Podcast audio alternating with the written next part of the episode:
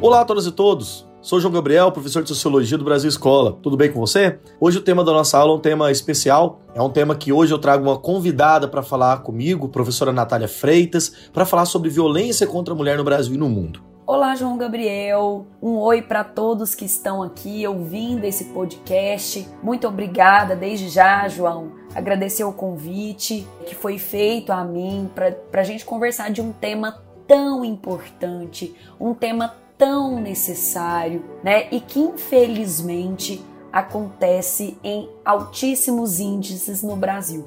Então hoje a gente vai discutir, como o João Gabriel é, nos colocou aqui, as violências contra as mulheres no Brasil. Antes de começar a discutir esse assunto tão interessante, tão importante e ao mesmo tempo tão problemático, eu gostaria de convidar você a se inscrever no canal do Brasil Escola no YouTube, conhecer nossas outras plataformas digitais. Tem muito conteúdo para você disponível de maneira gratuita e com muita qualidade, beleza? Vamos lá? Violência contra a mulher no Brasil e no mundo.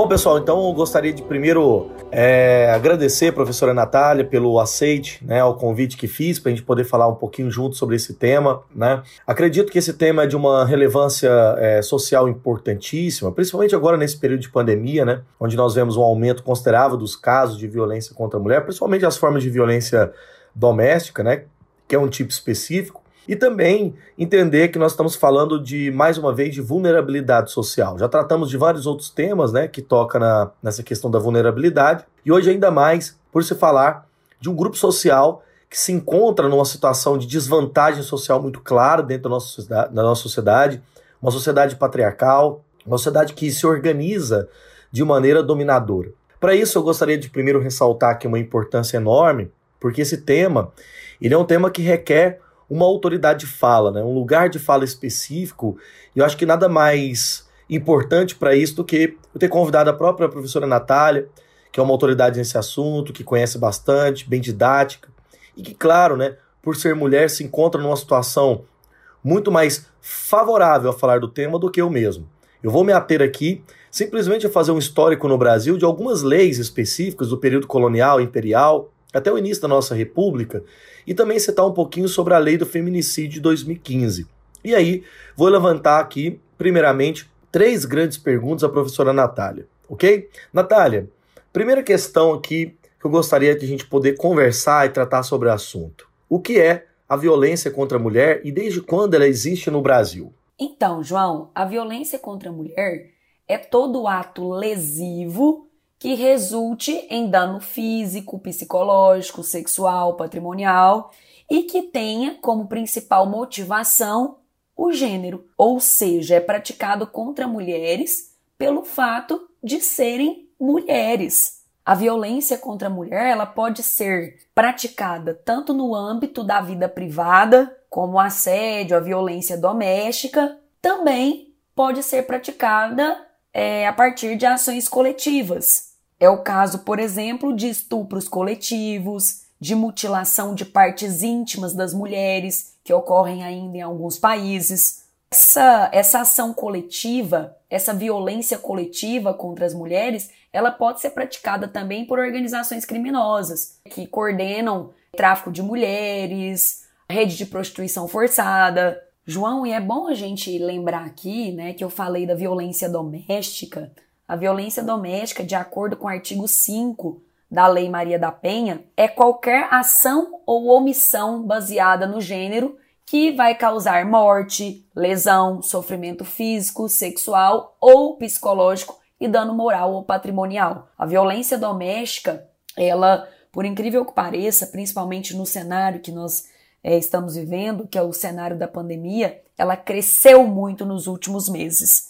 As mulheres que são vítimas de violência doméstica, muitas passam muito tempo tentando evitar a denúncia para assegurar a proteção dos seus filhos ou não denunciam porque têm medo. Além do medo, muitas também sentem vergonha ou até mesmo deixam de denunciar porque falta recursos financeiros. E sempre há aquela ideia de que a violência vai acabar. É uma ideia de que a promessa do agressor, né? É, isso é muito comum em casos de violência doméstica. O agressor, ele agride, aí depois vem a fase da romantização, ele pede perdão, ele se desculpa e ele promete que vai mudar. Só que isso volta a acontecer novamente como um ciclo. E a violência doméstica, ela não distingue classe social, etnia, religião, idade, grau de escolaridade, mas é muito importante a gente lembrar que as mulheres pobres negras são as mulheres que ainda são as mais violentadas no país. Mas temos que deixar claro que não existe um perfil específico de quem sofre violência doméstica. Qualquer mulher, em algum período de sua vida, pode ser vítima desse tipo de violência. E, infelizmente, segundo dados né, da OMS, Organização Mundial da Saúde, o Brasil já chegou a ocupar entre né, ali o ranking, o Brasil já ficou entre os 10 países onde mais se matam mulheres. A violência, ô, ô, João, é bom a gente lembrar isso, né, da questão histórica. A violência de gênero, a violência contra as mulheres, não só o ato físico, a violência física, mas a violência moral, a violência simbólica, a desvalorização social da mulher é algo muito antigo. A ampla maioria das civilizações que nós estudamos, inclusive desde a antiguidade, foram civilizações caracterizadas por modelos patriarcais de poder, lideranças masculinas.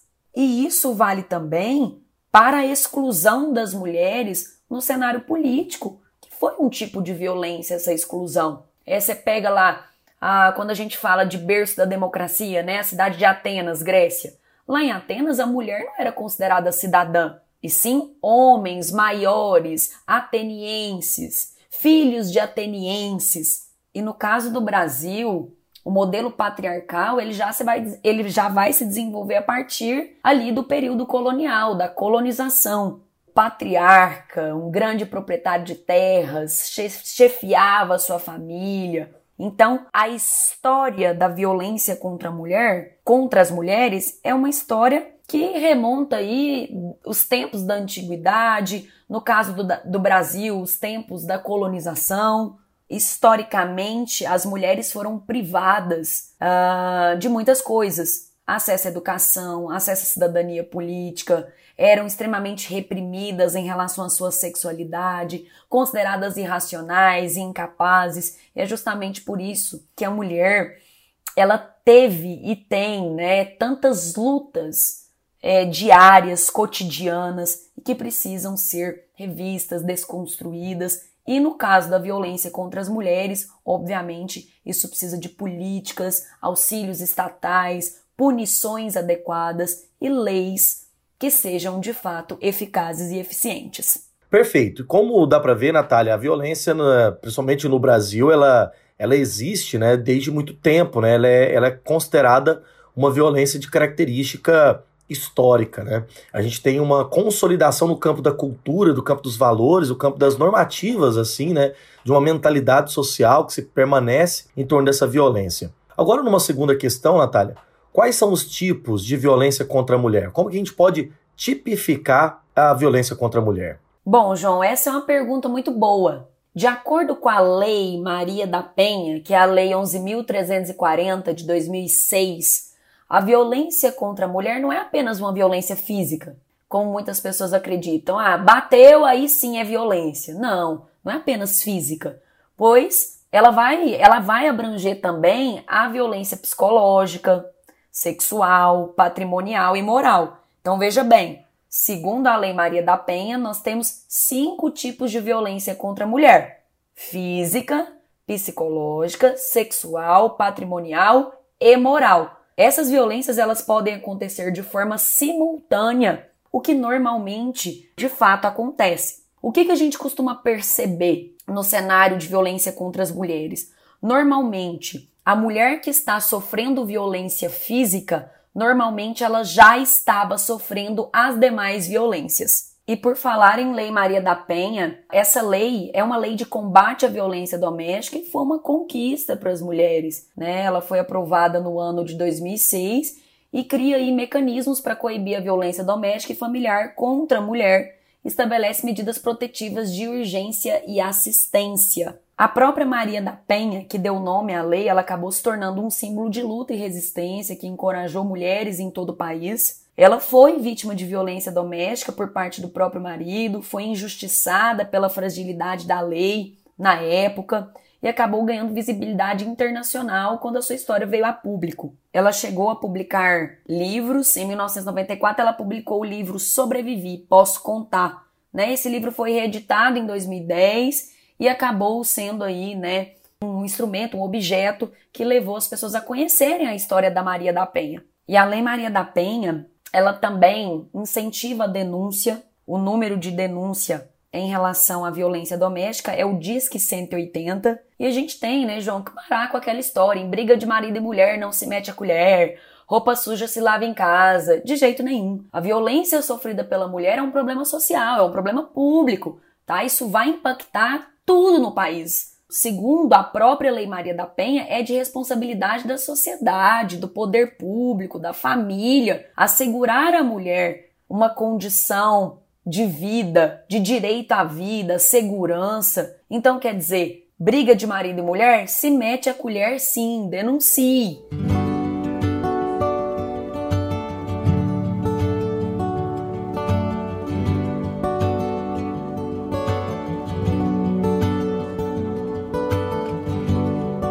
Bom, galera, passadas essas duas questões que eu fiz à professora Natália, eu gostaria agora de falar um pouquinho sobre o histórico relacionado ao campo jurídico do Brasil, sobre estas leis que vigoravam aqui dentro, que permitiam, de maneira muito clara, uma espécie de feminicídio, de relação patriarcal, de violência contra a mulher de maneira legislada. Começaria primeiramente por discutir que se a gente fizesse uma rápida reconstrução né, histórica do Brasil, principalmente da cultura jurídica e dessa relação com a cultura social, nós vamos ver que essa gênese, o início disso, está mesmo antes da chegada dos portugueses aqui dentro. Porque vigorava em Portugal, ainda no século XV, para o início do século XVI, as chamadas ordenações filipinas, leis mandadas, né, compostas pelo rei Dom João I e que foram construídas sobre uma influência muito grande do direito romano e do direito canônico, baseado principalmente na questão religiosa, e ela foi concluída em 1446. Com a chegada do, ao trono do rei Dom Manuel,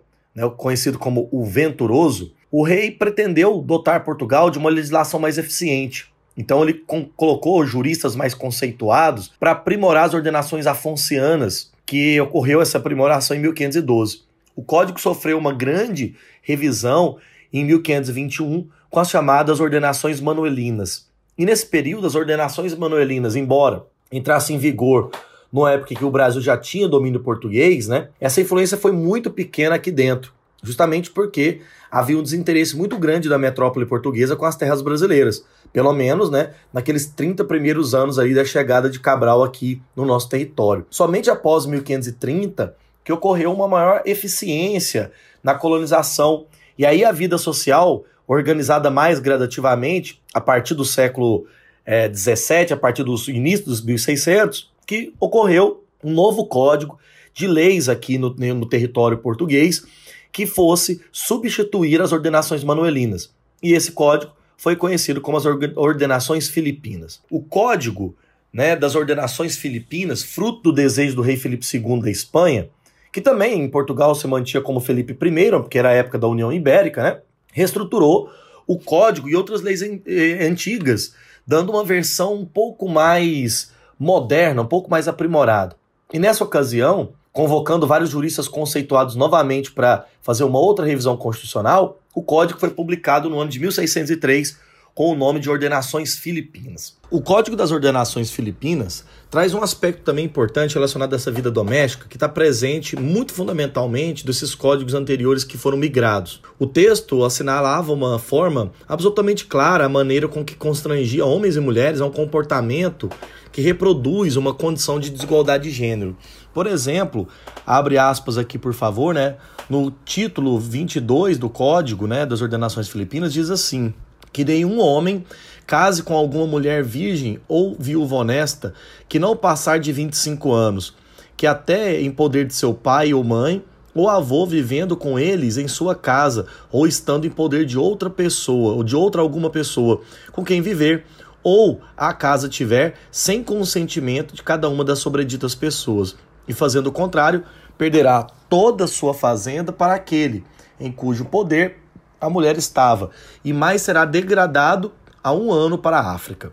No texto jurídico, fica muito claro como o Estado português se apresenta como uma instância responsável para regular a vida privada e punir comportamentos que representassem a subversão desses papéis, principalmente no que diz a respeito das hierarquias domésticas. Então, essa maneira jurídica consagrou os papéis masculinos e femininos, projetando uma visão muito desvalorizada da honra sexual da mulher. Por outro lado, também afeta ainda a posição do homem, tornando ele refém da sua própria concepção machista. Ou seja, né, essas é uma das é, concepções que contempla os códigos legais desde as ordenações filipinas e que ao longo do tempo se solidificou na nossa mentalidade. Para finalizar essa minha participação sobre as ordenações filipinas, eu gostaria muito ampla de colocar que a forma de se compreendia a violência no período colonial, lembrando que essas ordenações vão até o início do império, né, é, era muito implícita a maneira como as atitudes do marido deviam ser erradicadas por comportamentos tradicionais, reproduzidos e veiculados pela própria lei, ou seja, era juridicamente aprovado. Por exemplo, no título 25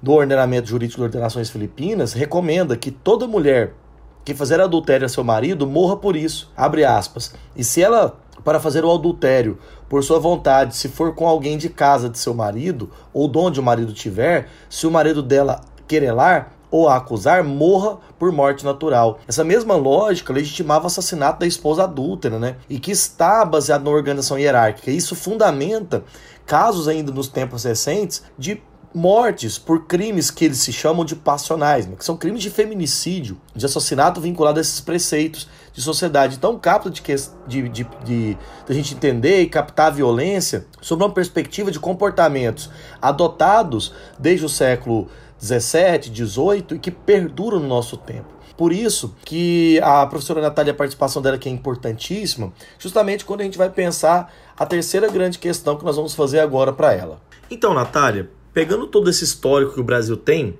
quais são as medidas né, que a sociedade pode ter, tomar para combater a violência contra a mulher? Olha, João, essa é uma pergunta muito boa, muito necessária, muito importante, né? Quais são as medidas que as mulheres podem tomar em relação à violência contra a mulher. Então vamos lá, vamos, vamos, vamos ver como é que a gente pode fazer para ajudar uma mulher ou para você, mulher, que está ouvindo esse podcast e está passando por uma situação de violência, o que, que você deve fazer? Bom, você pode procurar ajuda, pedir ajuda a pessoas de sua confiança, familiares. Você pode procurar o Centro de Referência de Atendimento à Mulher, que é o que a gente chama de CRM, na sua cidade. Mas o principal meio de denúncia é acionar o Disque 180, que é um serviço disponibilizado pelo governo federal. Ele funciona 24 horas por dia durante todos os dias da semana. E por meio do Disque 180, por meio desse canal, a mulher vai ser orientada a procurar um centro de referência de atendimento à mulher, ou uma delegacia especializada no atendimento à mulher, ou se você sabe onde fica a delegacia especializada no atendimento à mulher, você pode acompanhar a vítima dessa situação ou ir até essa delegacia. E todos esses passos de denúncia são muito importantes para quem é vítima da violência de gênero. A mulher, nesse momento, ela vai ali delatar as agressões que sofre, e isso é um passo importante para quebrar aquele ciclo de violência doméstica que eu falei lá no início do podcast. E é, essa atitude de denúncia acaba contribuindo também para diminuir o isolamento dessas mulheres, a solidão dessas mulheres.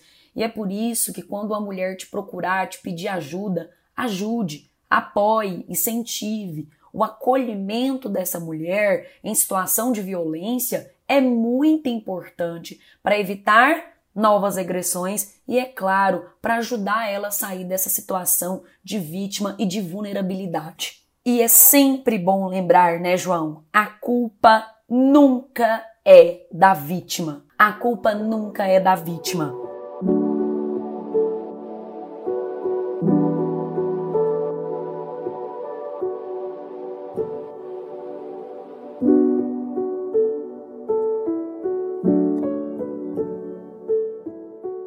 Bom, galera, para finalizar então o nosso podcast, eu queria mais uma vez agradecer a professora Natália pela participação profunda, importantíssima dela nesse episódio, né? Agradeço de coração. Ô, João, muito obrigada mais uma vez por você ter feito esse convite a mim, falar de um tema tão triste e que infelizmente ainda acontece não só no Brasil, como em diversos países. Agradeço muito mesmo. E agradeço, claro, todos vocês que ouviram esse podcast. E não esqueça aí de acompanhar, de acessar os nossos canais no YouTube, aqui, né, acompanhando os nossos podcasts. E espero vocês. Até a próxima. Valeu, João. Obrigada. Quero aqui deixar os créditos fundamentais desse podcast. Eu usei um livro chamado Códigos Penais do Brasil, Evolução Histórica da Pierangeli, para a gente discutir um pouquinho a respeito desse tema. Né? Eu agradeço muito, peço a vocês para acessar os nossos outros canais do Brasil Escola, o canal do YouTube, entrar nas nossas redes sociais e lembrar que esse podcast, além de estar disponível aqui nessa plataforma, também está em várias outras plataformas, como Deezer, Apple Podcasts, Spotify, Google Podcasts, Apple Podcasts e demais. Beleza? Muito obrigado, um beijo para todos e até o nosso próximo episódio.